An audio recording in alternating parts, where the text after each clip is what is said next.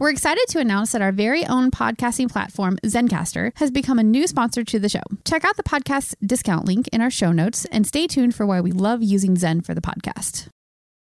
You're listening to the Archaeology Podcast Network. This is the CRM Archaeology Podcast. It's the show where we pull back the veil of cultural resources management archaeology and discuss the issues that everyone is concerned about. Welcome to the podcast.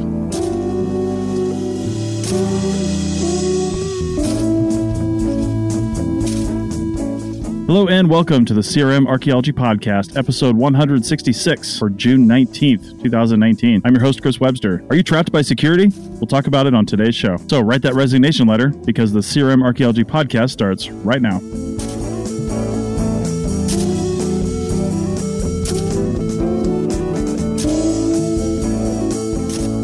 All right, welcome to the show, everyone. Joining me today is Bill in Maryland Hello there. and Stephen in Calgary. Hi. All right, guys. So we have a ton of topics in our episode ideas list, and this one's been sitting there for uh, quite some time now. I'm not really sure how long. I, I could go back and look, but quite some time. And all it said, with no links or you know thoughts or anything like that, was trapped by security. I have to look. I'd have to go back and look and see who wrote that and, and see who put this card together. It might not have been me. Um, I might have been actually. Uh, well, I don't know who it was. I have to look anyway. So I, I wanted to talk about this because you know it's a it's an important concept in in cultural resource management because my thoughts on trapped by security just initially without even thinking about this uh, too deeply are basically you're in a job that you hate because this doesn't just apply to CRM. I know plenty of people, we all know plenty of people that are in jobs that maybe they're not super happy about, but it pays the bills. They have a family, you know, they're they're they're trying to get things done and they're not concerned with the fact that they really kind of hate their job or maybe just don't love their job. There's it's not a love or hate thing. You could just be okay, I'm going here and I'm making a paycheck, right? Um, it's not really fulfilling or something like that. That's what trapped by security means to me. Um, if you love your job, then you're not you're not trapped. You know, I mean, you might be trapped in the sense that it's not paying as much as you might think it could, or uh, it doesn't have the upward mobility, but you don't want to leave because you don't want to find another job because maybe you think you won't find another job. So there's lots of ways you can look at that. It's not necessarily negative. It's just it's just something that needs to be thought about and discussed because I think a lot of people get into this position and they either don't know how to get out or they're afraid to get out and they're afraid to take that next step and and then maybe sometimes you know they haven't really thought it through. And are you actually trapped? Or is there actual security here? There's that one too. People think there's security when there isn't security. I i, I always go back to the the crm firm that i worked for here in nevada. It wasn't was well after i stopped working for them but it was just a few years ago. They seemed like one of the one of the stalwarts in the great basin. You know they always had a lot of work. They always had a number of employees. And then one year like three years ago two weeks before christmas they laid everyone off permanently. And and i'm pretty sure most of those people didn't come back. Like they ended up finding other jobs but they just this company got into a situation where they didn't have any work and they just simply didn't have payroll and that happens. And uh, so security at i would say a lot of crm firms is 100% an illusion. Uh, if, unless you're at a company that has other departments that can funnel money into your department and keep it alive during the lean times then you know, if they can't pay the bills, if they can't make payroll, you're gone. It doesn't matter how long you've been there. You could have been there 40 years. But if they can't make payroll, then you don't have a job. And that's that's another form of being trapped by security is understanding what security even means at your company. So what are you guys' initial thoughts on this? I'll start with you, Bill. What's your thought on this as a current CRM archaeologist in uh, the United States that's definitely gone through some changes in the last few years? Well, I mean, look, you know, when you, this topic first came up, I just started making a, a long list of sort of the different scenarios in which uh, your job sort of keeps you in, in, in security. So I guess I can just start off with, for me, one I've seen has really been like one of the the more insidious looking traps, and that's the tra- you know the idea of being presented with a quote unquote. I'm doing the air fingers here, Mhm. but nobody could see that. Uh, full time position, um, where you are hired as a full time staff member, but in reality, you are a project by project hourly employee. I've, I've been I've been in a firm in the past where um, you were you you know you were you were brought in as full time, but by full time they meant you would get 40 hours a week when there was the work to be done. Mhm. Um, and additionally, you know, sort of, I'll go into the second one, but I'll try not to bundle them all up. I'll try to spread these out. I say for me, I mean, that's just like one sort of a trap to fall into an illusion of security. Um, but I think the biggest one, and this one goes beyond, way beyond CRM, archaeology, or anything else, especially, well, in the United States, it's benefits. It's particularly health insurance. Mhm. Um, I know I have stated places I didn't want to be because I had health insurance and I needed that health insurance, especially, you know, you may feel invul- invincible in your 20s, but as you get a little older, and then a little older than that, uh, health insurance is an extremely point, a good thing. I know I, when I was job hunting last time, I had to go job hunting. Uh, one of the no deals was health insurance. If you didn't offer health insurance, I wasn't even going to talk to you.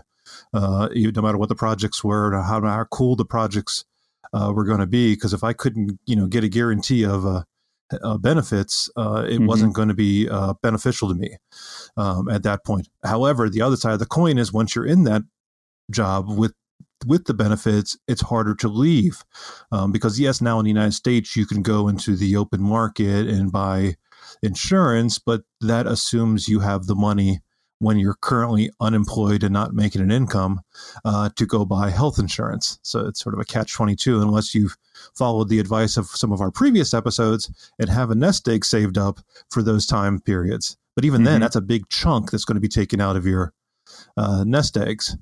On Oh, yeah. So Not, not to mention like women who might want to have a child someday. You know, they have to maintain that health insurance, and uh, I mean, because also you never know when something's going to happen, and you you just get, you get pregnant. I mean, things fail, and you know maybe you weren't planning on it, but that could happen. And if you're not maintaining that health insurance, well, pregnancy is a pre-existing condition. if you didn't have Yeah. health insurance when you got pregnant, you know, you can't get pregnant and then go get health insurance unless you can, I don't know, fudge or something on the start date. I don't know how that works. right, and that's and that's one of those like sort of you know nowadays you, you they can't legally discriminate against you, but somehow you find yourself not getting to the job or being assigned Right. desk work or not being assigned a thing. But we're not discriminating because you're pregnant. We're just you know blackballing you. Um, yeah, So exactly.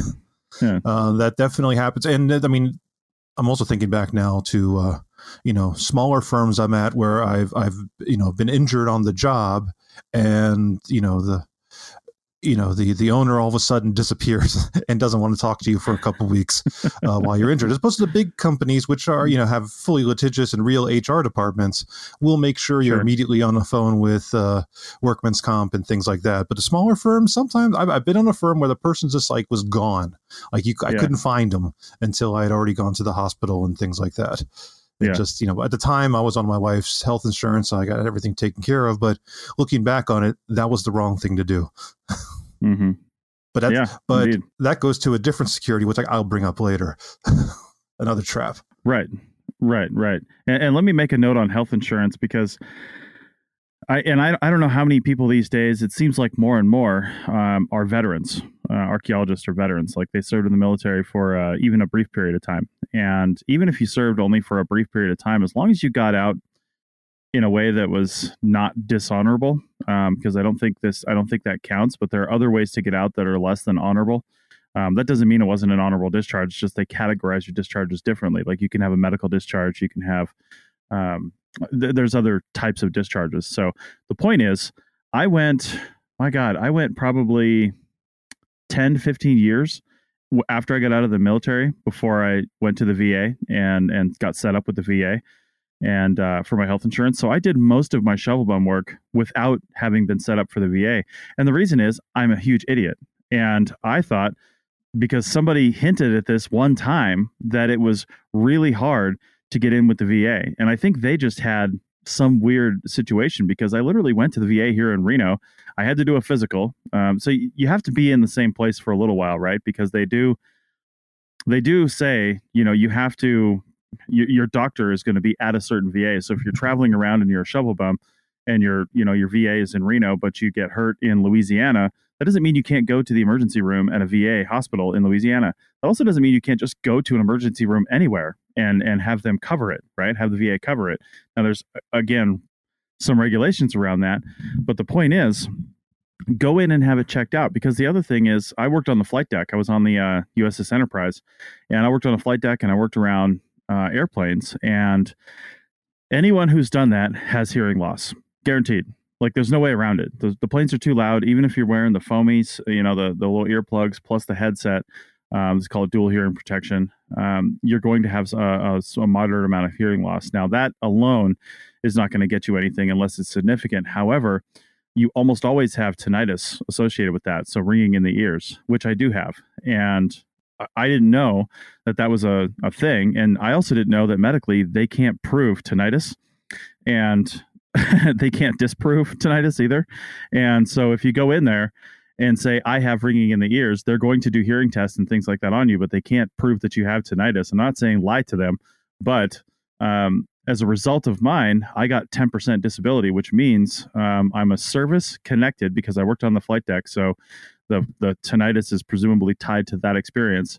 So I'm a service connected disabled veteran, and, and 10% means I get 10% of my base salary every month for the rest of my life, which equates to about, I think it's $156 or something like that. They just drop into my checking account every month. And that actually goes up as as military pay rates go up. So if the pay rate at the at the rank that I got out, um, if that goes up, then my percentage goes up as well.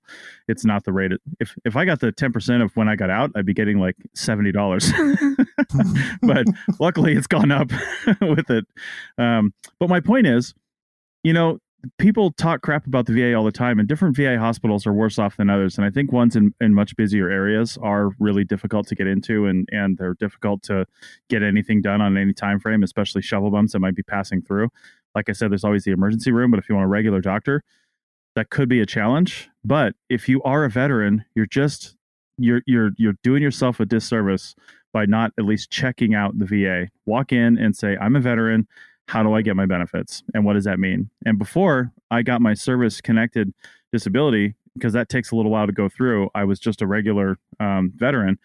Even then, it wasn't that expensive. You know, if I went in for a, a regular checkup, it might be like a hundred dollars versus a few thousand dollars or something like that. I don't know what the prices were, but um, and then prescriptions were you know twenty dollars instead of two dollars. You know, whatever the thing is. So you still got really good benefits, even if you weren't service connected or disabled. But now I have free healthcare for the rest of my life because it's service connected disability. So if you do have some sort of ailment that you can trace back to the military and your military experience, like a lot of people have back pain, things like that, then uh, you can get service connected. Now, there's a thing too is you can get zero percent service connected, which means you're not disabled, but you have something something going on, but you're not disabled. You're still it's not hindering you in any way. That still gives you free healthcare for the rest of your life. So you know, something to look into. I just want to put that out there because I didn't know for so long how easy it was going to be to get hooked up with the VA. I just didn't know. And I, I want people to know that. No, that's definitely a good PSA for this first segment. If you've if you've paid attention to nothing else, if you have been in the service, yeah. check out to make sure you're maximizing all the benefits you have paid for it in your body. So make sure you get all the benefits uh, you're, you're entitled to. So no, that's a good PSA for this first segment. Yeah, indeed, indeed. Because if we're talking about tra- trapped by security, well, let's start knocking down those blocks. So we'll bring. We've brought up a few things, and one of those things that you brought up, which I forgot to even write down, was health insurance. So if we could knock that down for at least a small segment of the population, then that's what we should do, and I'm I'm happy to do that. So yeah, well, health insurance is a big one, right? Like like and and all the financial stuff. I kind of kind of straddle the fence. Like I, I have opposing viewpoints that uh, you know, on, on this topic. And, and the first is that really for security, like for, for true security, to go back to what you were initially talking about, the best thing is to kind of go up the ranks. Like the, the mm-hmm. higher you are in, in the organization, the more security you have. So if you're worried about like um, getting getting sure. kicked out, you know, like laid off or um, dropped from the organization, um, the, the best way to prevent that is to be higher in the ranks. Um, they're less likely to let go of uh, you know permanent mm-hmm. permanent uh, PIs than they are field techs. Um, and, and and advancement is a concern, right? Like um, yeah, and and that's a sort of security that you want you generally want to try for. is that um, you you want to look for job opportunities that will give you some level of advancement. I I also have that on my list as one of security traps. Yeah, yeah. Well, I mean, you know, the, the downside is it's, Yeah. it's more responsibility. It's often more work. It, it's sometimes kind of thankless.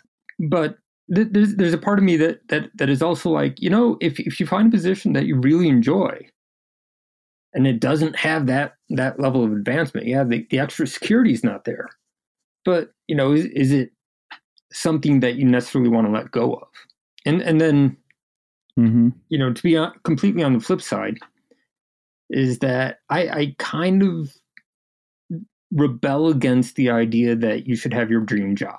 You know, you, you should have a job that you're okay doing.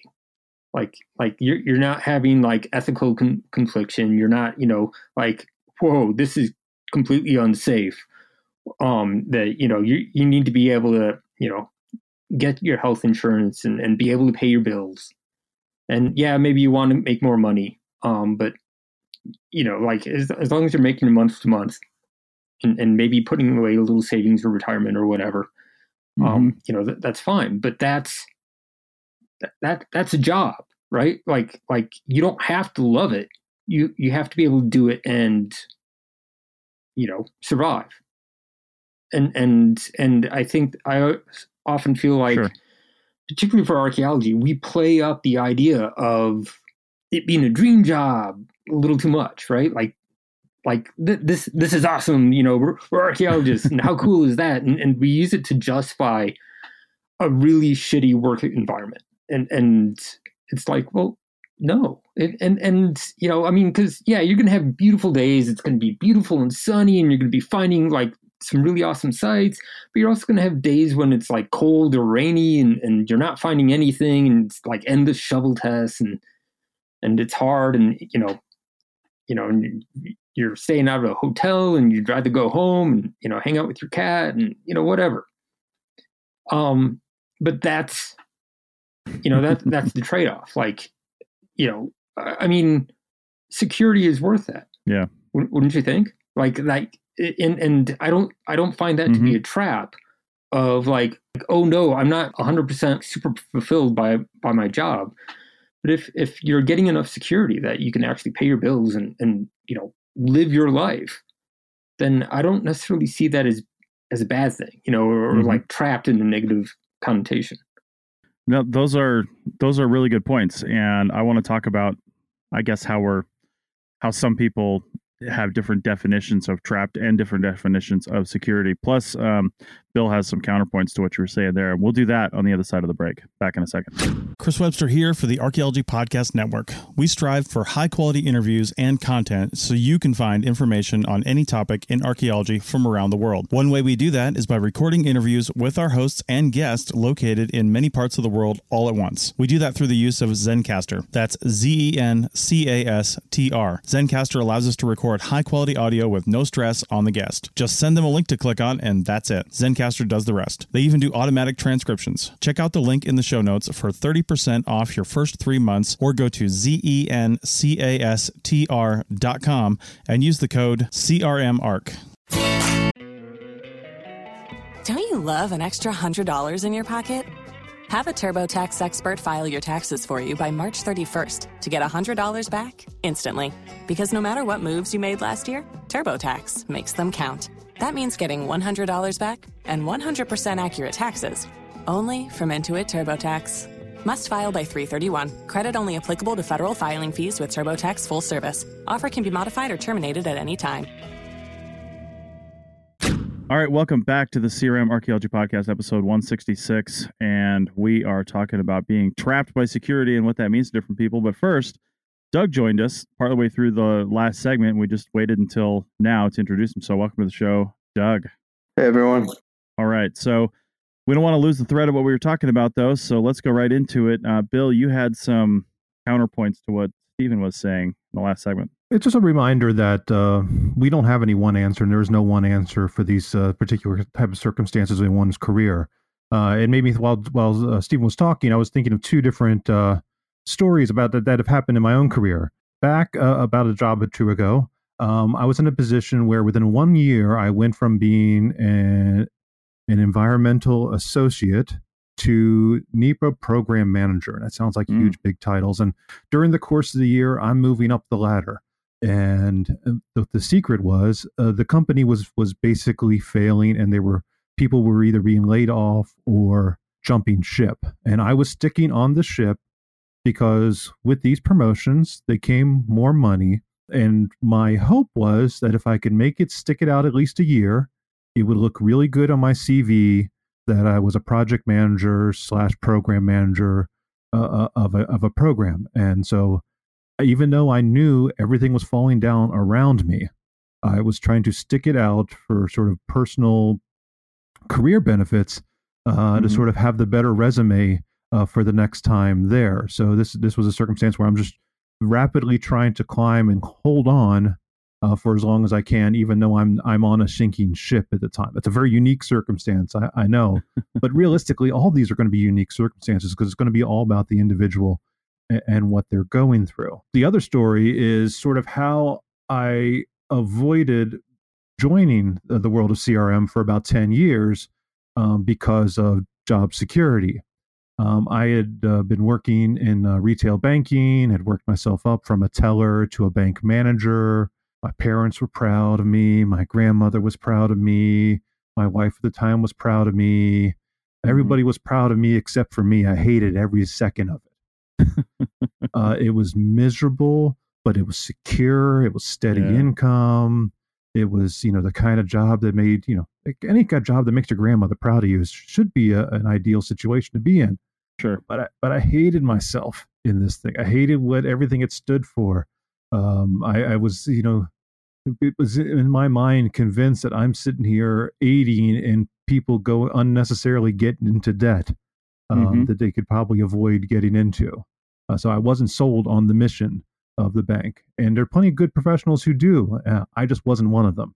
Mhm. Um, and it basically took a dramatic situation, like basically three bank robberies within a course of a month, My for God. me just, just just to throw my hands up in the air and go, yeah, I'm done. Yeah. I'm done. I'm out of here. Went back to school, got my degrees, and here I am living the podcasting dream. so you too can live the dream on here. So it's just it's just different routes and just you know just because you're feel happy and secure right now, if you well if you feel secure but you're not happy, that can be a problem. Mhm. Um, but the same, you know, I'm now thinking of the man. I I've gone through all these scenarios in my career, um, but there's also the scenario of when you're happy but not secure. Uh, Sure. My first CRM firm I ever worked for, a great group of guys. Um, they were just great to hang out with. They were smart, on on point. Um, I was learning so much from them. They, they, you know, they've all become sort of like lifelong friends at this point. But it took me about four years to realize I shouldn't be working with them um, because the jobs were insecure. There were months without uh, a- any jobs, but I would stick around because I didn't want to be disloyal to the, to this company because they, you know, they took a chance on me. They were the first firm to hire me. They were such good people. Uh, I didn't want to disappoint them Mhm. but it just wasn't there. You know, the work wasn't there. Um, you know, it was a little crazy. Like, like the owner, you know, I don't mind hanging out at the bar with him at a, at a conference, and but he, he's not a good boss. Uh, Yeah. But but you you you sort of lull yourself in with this sort of like false loyalty, and we we all do this at some point in our careers. Mhm. Um, you work for a company and you you feel a sense of loyalty. That, that loyalty grows out of sort of self pride. I want to be really good at my job, and when I'm good at my job, I, I'm going to be proud of what at my work. And sometimes we Mhm. conflate that with the actual company itself, which is not necessarily thinking of you in that same manner. So it's you know you have to evaluate like you know both your physical, mental, financial uh, security all at the same time, and make sure that it's all balanced and you know it's not an easy answer I mean, we all jump through these and sometimes you don't know until you're already in the hole Right. uh, they're like oh wow i've dug myself into a hole right now how did i get how did this happen so yeah those are sort of three Okay. little anecdotes things from uh, my journeys Sure. Sure. Stephen. you know along that that loyalty thing i think also um uh, the amount of time that you put into a firm or a particular uh, job is is also you know creates more loyalty. Like the longer you've worked for a place, the less likely you are to be like, yeah, I'm going to go work for somewhere else. And I've seen people who, you know, if they if they do like a, a seasonal job, a recurring job with a particular firm often enough, they they kind of start to feel like they're owed security, and and that's not necessarily the case. Like if Yeah. you're not, if that's not part of the agreement, like going in, it, it you know doesn't always like manifest. I mean, sometimes it does, and and you know in which case you're, you're incredibly lucky. It, it's it's really hard to be like that. You know they don't necessarily owe you that, and you don't necessarily owe them ex- extra loyalty. Well, it's like you place a you place a higher value on your loyalty than they do in most cases, and so you expect that security in return. You know, Well, and, and Very- it's not very even so. Yeah. yeah, and but it's not, it's not even just that because like in, in some cases, like look, you know, I you got hired for a seasonal job. I don't have permanent jobs to offer you, and and it's like Right. that's not, you know, like it's just not there. And and it's like you know, feel, feeling that you're owed something that that doesn't even exist, hmm or you know conversely you're not qualified for it can come down to that you really got to get out and get that masters. Yeah. and and that, actually now that i think about it that's a great example of being trapped is people who don't have the masters but have Mhm. like a permanent or semi-permanent position with a firm and they don't want to leave because they've got the job and they've got the paycheck. Hmm um but uh you know like they're not going anywhere. They're, they're, they're kind of trapped. Like um in, in some cases they'll get more and more responsibilities. So they're almost doing the pi level work you know without actually the actual title because they don't have the degree. And then th- that that that's probably one of the more insidious forms of uh entrapment um that i've seen from security. Um is, is you you get stuck. Like and, and you can't Yeah. you can't transfer because there's no nobody's offering you the same level of responsibility or pay without that degree Exactly. I, I can think of so many examples of that here in the Great Basin because of the way the policies work with the BLM and things like that. You you get I I know I know at least several people that that worked their way up within a company in one way or another. They did all the things you're really I think supposed to do. You're you you learn new skills. You know, you say yes to everything and you say I'm going to do this, I'm going to do this, I'm going to do this. And before you know it, like you said Stephen, you're doing the job of somebody who uh, is academically should be more qualified for that job, um, or at least you know has the requirements to meet that job. Not more qualified, I should say. But anyway, if something happens, you know, shit hits the fan, and they have to lay you off. You're not going to get that same job or that pay level ever again until you work your way back up into another company or you get the academic qualifications to back up your work experience uh, because that's just a fact. I mean, you, we can complain about it all we want, but that's just a fact. You need those um, hand in hand. Oh, which which is really daunting when you're the 50 year old field director who's been doing this for nearly 30 years. um, I, I know somebody like that. It's one Yeah. of the smartest, uh, best archaeologists, field archaeologists I've ever met. Uh, but Yeah. at this point, his body can't do it anymore. But he's stuck in sort of this one place. I think he might be looking at a master's finally now. But Wow. it's yeah, you're. I mean, you- you're you're trapped, and at some point, though, you know, there's other factors that play a role, like your your your body that, that keep that trap uh, even tighter on you. So yeah, this is a this is definitely a real problem for CRM. Is just sort of the way the structuring uh, of these jobs are done without sort of thought towards actual talent and skill and, and put it in like like if we actually had real enforcement of the equivalency model like it's your master's degree or you demonstrated 10 years of work doing xyz uh, for to be comparable or five years or however many you know you wanted to put it then there it's this all this stuff would be much more transferable but to sort of have this hard line with uh, degrees definitely makes this a real trap uh, unique to crm Well, I think I think Yeah. things are improving though because a lot of programs now offer kind of after degree masters, sort of like for working people. Like you can do a remote masters now, um, and and that really didn't exist when I was going to grad school. So I, I feel like there are more opportunities to get that, get those initials without having to you know give up your job. Yeah. Um, but Bill definitely does help. I mean, that's how I got my master's. yeah, through a remote a remote program. Um, mm-hmm. which which one did you use? Uh, Southern New Hampshire. I took did my master's in history, so a Southern New Hampshire University uh, public history major. Oh, cool. Uh, for my master's. But uh, yeah, so you brought up another another um, classic entrapment, and, and and that's like aging out. Um, in in that the the job, most of the positions are very very labor intensive. They're very physical. You have to go out in the field and walk around and dig holes, and and um, and it doesn't really matter uh, to some degree what what level your position's at. Like if you're the um, PI, you know you're you're still out there walking around and, and doing labor, right? So so it's it's interesting because now that I'm in my mid 40s, I'm, I'm seeing a lot of my uh, colleagues who are also in their mid 40s and and like there there seems to be something around the 50 year mark where they're like, wow, I'd really like to find a desk job. You know, not not now, but I but I can see it coming, right? Like we're it's it's mm-hmm. like getting harder and it's getting harder. And everybody my age or a little bit older are like, well, I'm not there yet, but I can see where this is going to be an issue in, in five or 10 years. Mm-hmm. And how am I going to deal with this? You know, because there aren't any such positions at, my, at the place I'm working. So how are we going to do this? So let me. Uh, I, I got to comment on that, and then I want to go back to something that uh, that Bill said at the beginning of the segment before we uh, lose the thoughts on that. Sure. So first off, I, I totally agree with you, Stephen. Um, you know, people, you know, some of these positions they are physically intensive, but as we know, not every position is physically intensive. So knowing that going in now, if you're 50 and still doing this, maybe you didn't really I mean, it's it's a little too late to plan ahead for that. You got to kind of figure out what you're doing and and how you're going to make that happen. But if you're 25 and listening to this show right now, know as a fact that your body's going to wear out if you do this as a career. Okay, so understand that.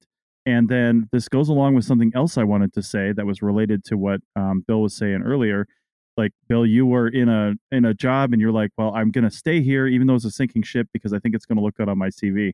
And using that idea, and also maybe staying at a job that you're not super happy with, but saying yes to everything and and putting yourself forward and learning new skills so you can transfer those to other places. That's the nice thing about archaeology. There's very few things you can learn at a company that are only going to be valid at that company, right? I mean, maybe their internal HR software or something, but who cares? I mean, everything else is 100% transferable. So knowing the transferability of those skills um, will will help you maybe stick out a less than favorable situation uh, so you can know that hey i'm building my career here i'm working on the longer term goal and then also knowing actually what those goals are if you want a desk job by the time you're 35 or 40 or 50 whatever the time is that you set or not even a desk job but maybe a lab job maybe a job where you're the tech editor for reports maybe you really like writing and you just want to sit and, and do the writing maybe you maybe you're really good at giving presentations at conferences and can be the one that takes your company's papers or, or you know reports and stuff and turns them into conference presentations. I don't know. That job doesn't really exist as far as I know, but you can make that job exist, right? like if you make yourself that expert and say, look at look at this, I can do these things. This makes us look really good. So I'm going to be that person and I'm going to put myself forth, um, put myself forward with those skills. So I think it really just takes some intentionality in your career and understanding what that means and not being naive and thinking that, hey, when I'm 60, I'm still going to be digging. You might be on site, but you don't want to be humping buckets back to the screen, uh, you know, all day long. I mean, that's just that's just not going to work, right? Unless unless we're all cyborgs by then, which is also a possibility, and I guess something you have to consider. but maybe you're just the one running the robot, right? Like you're just you're just running the controls. you can do that at any age.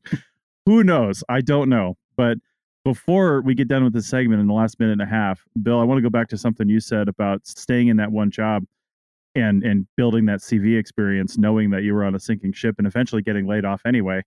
In hindsight, do you wish you had sought out something else, or do you think that was good for your career overall to actually do that and stay in that in that position?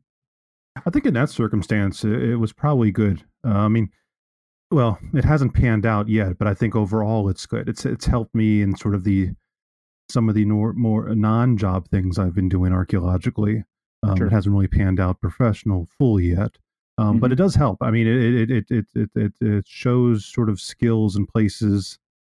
Um, you know, I'm getting to sit. I got to sit in in a lot of business development meeting. Was putting together proposals, Nice. which I was not writing beforehand. Um, I was going out to client visits and client meetings to do business development. Um, so I got exposed to a lot more things than I, than I hadn't had beforehand. So I would say it was a good thing. Now, where it wasn't a good thing though was stress. It stressed the hell out of me uh, because every day I didn't know who was going to get laid off next, whether that was going to be me. And as everything began to shrink, the quality of the work of the company obviously decreased when all of a sudden we went from a full NEPA department with about six people uh, to me doing all the work for a NEPA project, which meant I was doing the environmental and the natural resources and the cultural resources, Mm-hmm. as well as the negotiation with the client and the negotiation with the federal agency. And oh, by the way, there were occasional times where the Park Service or or SHPO would have a question, and we're doing MOAs over here. But I got three things, you know. So it, it became a very stressful uh, life. So in some ways, it's probably for the best that uh, I didn't do my a plan of making it a full year, and that my pro- program manager position only really lasted three months um, because I don't know if I could have made it uh, without Yeah. burning out with that because it was really un- an unrealistic expectation. But I took for what it was worth, and that's sort of as for me, that's been a model of my career uh, on there is is look for that opening and make the job for yourself. Um, if you if you see an opening there, jump into the gap and and Mhm. make the job for yourself, and that's that's how you get noticed, and that's how you can get ahead. Hey, and you never know what relationships you're going to form along the way either, because we met, um, and you're on this podcast because we met at some point. We met because I don't even know how you found me, but you found me somehow at my company, and I did some cell tower work for you out here in Nevada. Well, I was I was at the time I think I was already listening to the podcast, and all of a sudden a Yeah. project came up in Nevada, and I'm like, do I know any firms? And hey, wait a minute, I listened to this podcast with that guy in Nevada. Perfect. And now you're a co-host. Let's see. Let's see if he actually does real CRM or just talks about it. nice, nice. And what was the answer to that? Just out of curiosity. I never hired him again. Actually, no. We got we we got two projects out of it. yeah, yeah. All right, all right. On that note, let's take our last break and come back in a second. You may have heard my pitch for membership. It's a great idea and really helps out. However, you can also support us by picking up a fun t-shirt, sticker, or something from a large selection of items from our TeePublic store. Head over to archpodnet.com slash shop for a link. That's archpodnet.com slash shop to pick up some fun swag and support the show.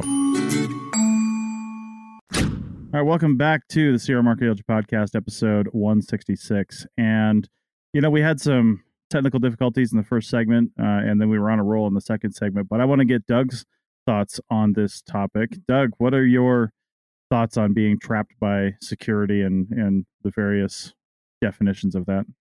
What are your initial response to this? I've been listening. It's uh, some really good examples you guys have been bringing up and whatnot, but I'm not sure uh, with modern workforces and the way that how our system works, and this is across the globe. I'm not sure if there's anything truly like security. I'm not sure is actually a real thing. Um, in the sense of, I don't know if it exists anymore for 95% of jobs. Um, so, like, you know, obviously in CRM, there's always that tempor- temporary jobs and stuff like that. So those are gone. But, like, you know, all those jobs that, like, say in manufacturing, where it used to be that you could go into, say, like Ford, and then you could spend the rest of your life for the next, you know, 40 whatever years until you retired working at one company. And I, I just don't think that those jobs exist anywhere anymore. I mean, even if you look at something like, say, government jobs, new new uh, regime comes in, and there's there's certain. It seems like in every country, there's at least one party that has this ideology that government's bad and we should cut positions and stuff like that, and so people get made redundant that way. Um, I just don't see there ever truly being many secure jobs. I, I think you can look at security as a temporary thing, um, and maybe this is this is the part of the trap, and what makes it worse is that anytime you feel secure, you should actually just be feeling like it's temporary, and that at any point, it's it's going to go south, and you are going to lose that job, um, and that you should actually just always be constantly planning that at some point there's going to be you're going to have to move jobs. I don't know. I mean, that sounds really depressing and a bit bleak, but I'm I'm not sure if there's many jobs left where you could get a job and be able to uh, like cradle to grave it, where you could just work your way up and retire. And, and this is not just something for CRM. This is like across tons of different mm-hmm. fields. Mm-hmm. Uh, I don't think we're quite unique in this whole.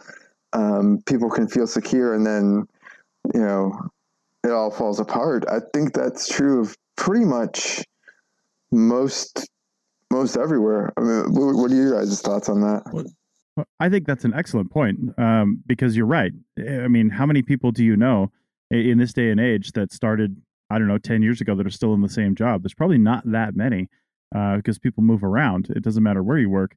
But I think I think we need to redefine security, right? Because I when I was shovel bumming uh, before I started my own company and we kind of settled here in the Great Basin, my wife and I we were we we had no problem finding jobs and we asked for jobs together. Like we we weren't married yet but we we submitted resumes together and said listen you hire one you're hiring both of us. But we were both equally qualified. We started about the same time. We'd worked in different regions of the country doing different things analyzing different things. We weren't specializing in any one thing. We were generalists and it made us very very very employable. And in fact we never had a large gap in unemployment between jobs. And i think that is a security in and of itself when you start building that resume and you you have a, a, massive amount of skill and regional variation and things like that and you're willing to move and go to these different jobs that can be a form of security. And i think that's the form of security that that shovel bumming was ideally is ideally suited for. Because you're right doug there's no ford motor company job for shovel bums there just isn't.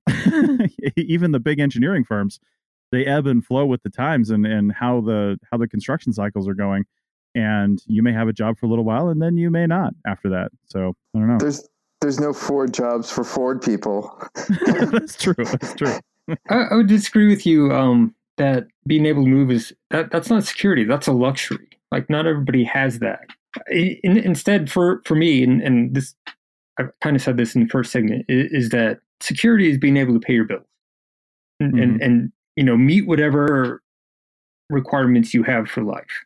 And and you know like in including that is like health insurance and other benefits and stuff like that. But that's that's really what the security is. And um in previous episodes pre- previous shows i've I, have i have said before that really there are no there are no jobs there's only projects.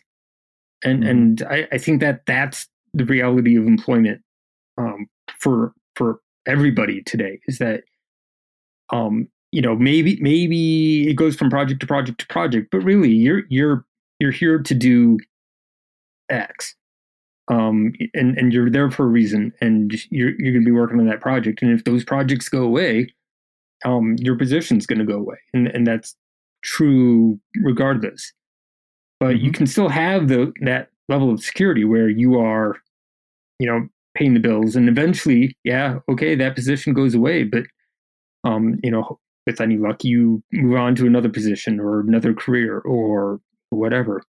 You find other projects to work yeah. on. And the security there is that you know you find something else that then pays the bills. Kind of kind of looking this over i was i was thinking like security like on the tide show title he's put security in scare quotes. And with the idea that security is more of a state of mind uh, than a, than a, than a physical thing. Um, if security, you know, it's, it's as simple as you're secure if you feel that you're secure, uh, and if you don't feel secure, you don't have security. Um, so I think that's why we, are seeing so many different examples and even contradictory examples uh, throughout this episode because it's really you know on the individual and what your individual definition of security is at that particular time in your life. Um, a lot of the things I'm thinking about today has been mostly focused on sort of the trap side of things.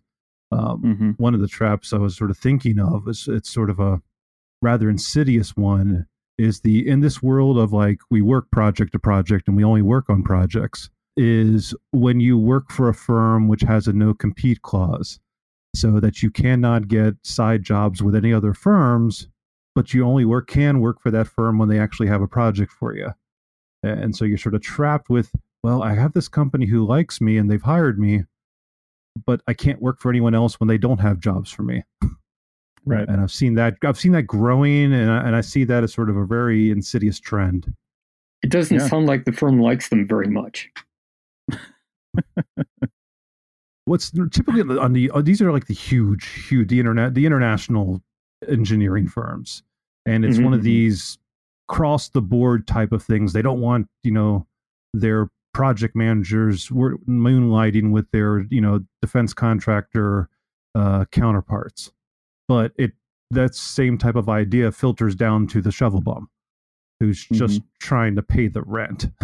All right. Well, speaking of security, uh, we are going to switch topics just briefly for the the last little bit of this um, the last little bit of this podcast because uh, because of something that happened recently that is, I guess, somewhat tied to this. You know, because when we're talking about security, we're obviously talking about finding a job and all that stuff, and we talk about that stuff constantly on here. But I want to bring something up real quick and get your guys' thoughts on this. And Stephen, I know you're not on Facebook, but you can still give our uh, still give an opinion on this. I'm sure.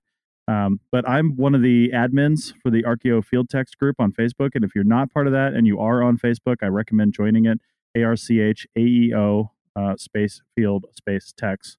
So Archaeo Field Techs. And we did, you know, we always get because it's a Facebook group, we always get people coming in that don't belong in there. So we I just put up three questions that you have to answer before you come in. And some people don't want to answer those questions, and we simply don't let them in. so um, basically says, Are you an archaeologist? Are you a field technician? Do you work in the United States? Because that's who this group is for. And if you can't answer yes to all those questions, then, you know, uh, you're not coming in the group. So uh, I, don't know why some people choose not to answer the questions. But anyway, don't get scared by the questions. Point is, Facebook, and I first saw this yesterday. And by yesterday, I mean June 8th, 2019. And as an admin, I think it showed me this. And if you're an admin of another group, maybe you saw this earlier because they like to roll out new features um, on a cycle, you know, to different people at different times uh, rather than all at once. But the concept of mem- mentorship came up, and it was right at the top of the group page, and it says, "Do you want to add mentorship to this group?" And I was like, "Well, I don't know what that means, but it sounds good because everybody wants a mentor for something that they're doing." So I clicked on it, and I ended up. Uh, you had to choose a different category, and I don't remember what all the categories were, but one of them was job searching uh, and job seeking, and those are probably some of the biggest questions that we get over in the Archaeo Field Techs group from either new people or experienced people is, you know, either I need a job or I need help with my resume or something like that, right? And you know, I don't know where to look, and you know, we get all those kinds of questions. So uh, I set that up, and what it looks like is basically you can fill out your own mentor profile, uh, and, and it's got your Facebook profile there, shows where you live. You give a quick uh, synopsis of who you are, um, who you are in the field. I filled mine out. I just put, listen, I've been doing this. I, you know, Archaeology Podcast Network, my own company, my book, all that stuff, just to establish my credentials and the things that I'm doing, and then the things that I'm, uh, you know, kind of like, uh, I guess tags based on the things that I can talk about and and and what I know about, and I put that up, and then it uh, it told me to share it. Um, asked me if I wanted to share it, so I shared it to the group. And one person said, "I think this would be a really good idea," and another person said, "I think it's the worst idea I've ever seen because you never know who's going to come in this group, and somebody could be trolling people and blah blah blah." And I had to comment to her and say, "Settle down. This is an experiment, and we manage who comes into this group. Sure, some people slip through the cracks, but it's not like we're talking about, you know, a suicide hotline. We're talking about job mentoring. you know, like how bad could it go? Like, is somebody going to tell someone, oh, yeah, go find all your jobs in the yellow pages, and then they never get any jobs, right? But I just, I- I wanted to point this out because I dropped back in here this morning before we went to the podcast.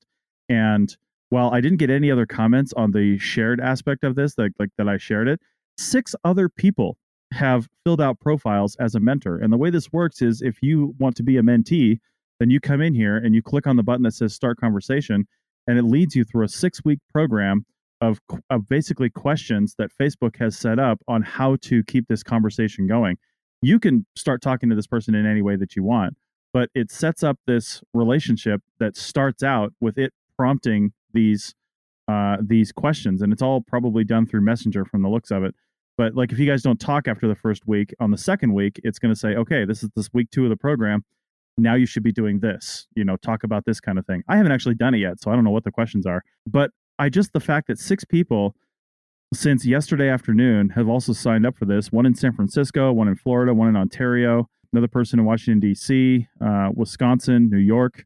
I'm here in Nevada, so we've got people literally all over the country and Canada already ready to mentor people into finding a job. And I think that is just a fantastic statement of who we are as a field and and generally who we are um, as people in this field willing to help other people. So um, without having actually seen this guys yet, because I didn't bring it up that I was going to talk about it because I kind of forgot about it until I saw my notes. What do you think about this concept of mentorship through Facebook with people you may never have met before, you know, or or don't even know?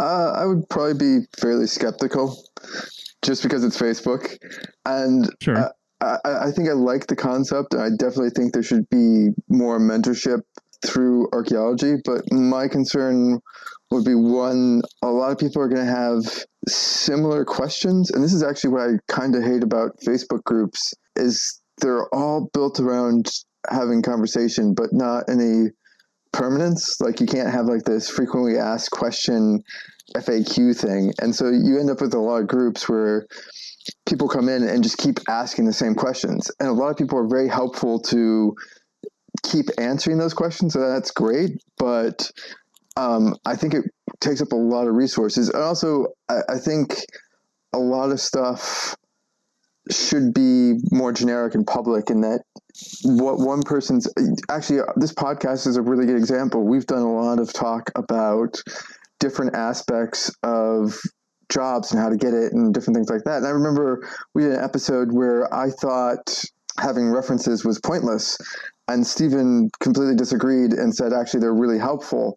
And I think you need multiple perspectives like that on different different aspects because you know not not every one perspective is going to be correct and you know especially with jobs i mean i think i've seen someone describe a cv as a bit like uh, fly fishing in that you try different types of cvs and sometimes you'll catch it and sometimes you won't and that's that's a lot of what job sort of stuff is. So I, I would think a lot of it could be wasted duplicate um, material and that people ask questions and then only get one opinion when you should actually be looking for multiple opinions because there's multiple ways of you know getting a job and mentorship.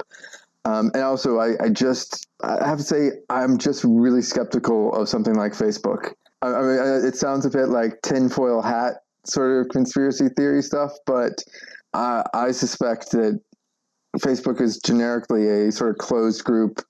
That's the beauty of this whole situation is is you can look at the person's profile and see, hey, they work in an area where I want to get a job. Maybe they know something about that, and you can start the conversation.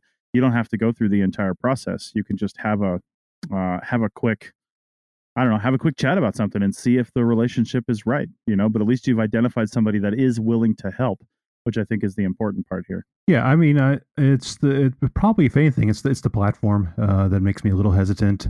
Um, I actually got an invitation from you about this uh, the other day, and yeah, I thought you'd be really a good one for it. it.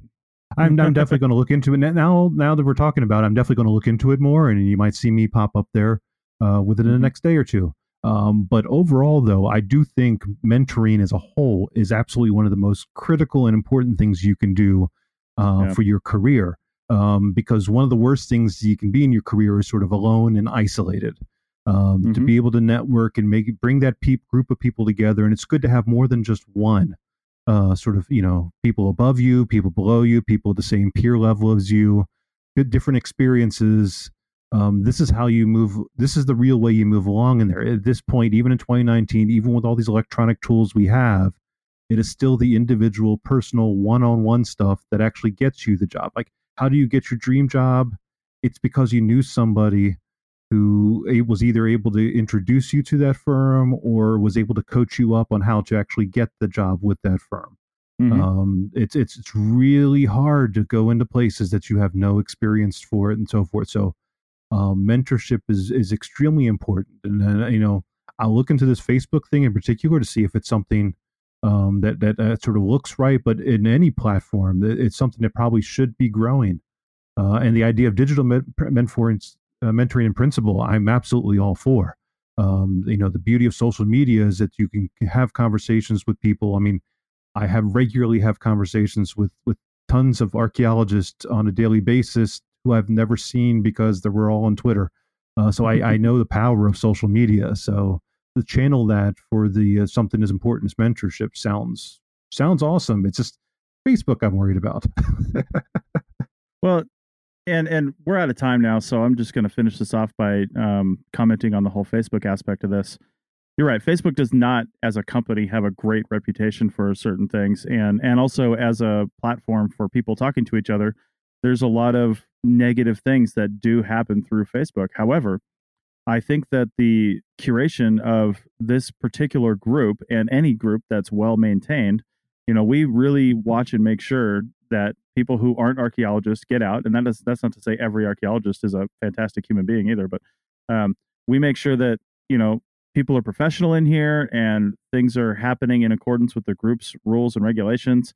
And um, I think if uh, if somebody proved to be not a very good mentor and steering people in the wrong direction, I think the other powerful thing about social media is that will be known really fast um, because you know more than likely the person will tell one of the admins or just put something up and say hey this person told me to you know go spend my paycheck at a casino and make more money or something like that.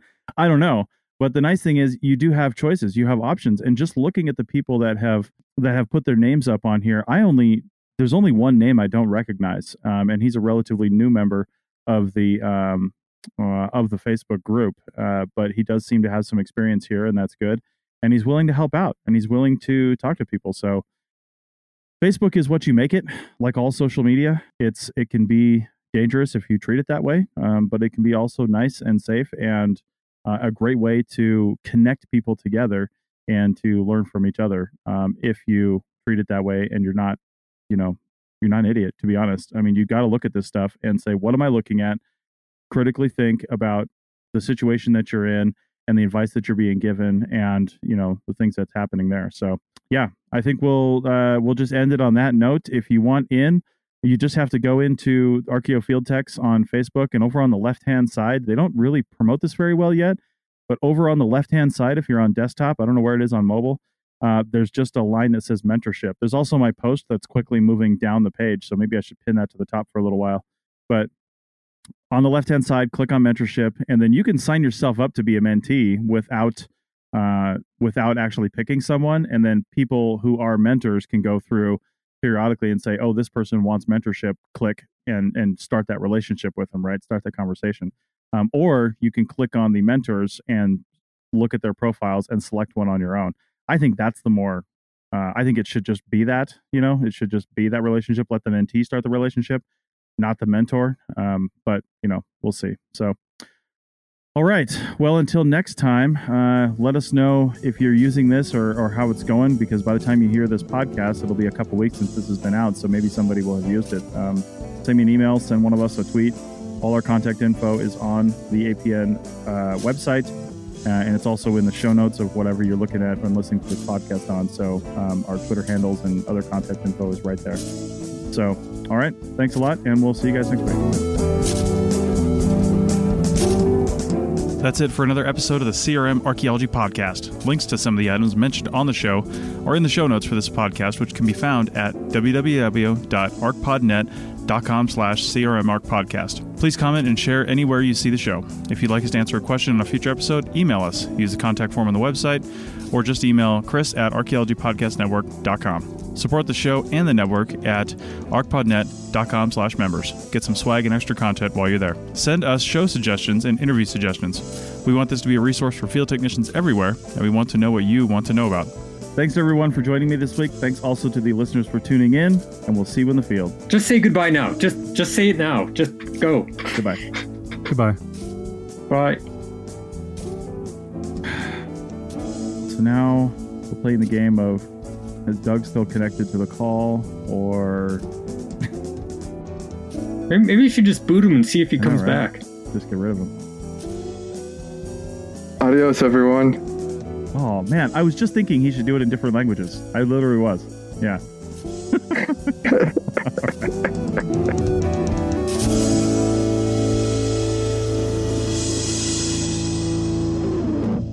This show is produced and recorded by the Archaeology Podcast Network, Chris Webster and Tristan Boyle, in Reno, Nevada, at the Reno Collective. This has been a presentation of the Archaeology Podcast Network. Visit us on the web for show notes and other podcasts at www.archpodnet.com. Contact us at chris at archaeologypodcastnetwork.com. Thanks again for listening to this episode and for supporting the Archaeology Podcast Network. If you want these shows to keep going, consider becoming a member for just $7.99 US dollars a month. That's cheaper than a venti quad eggnog latte. Go to archpodnet.com slash members for more info.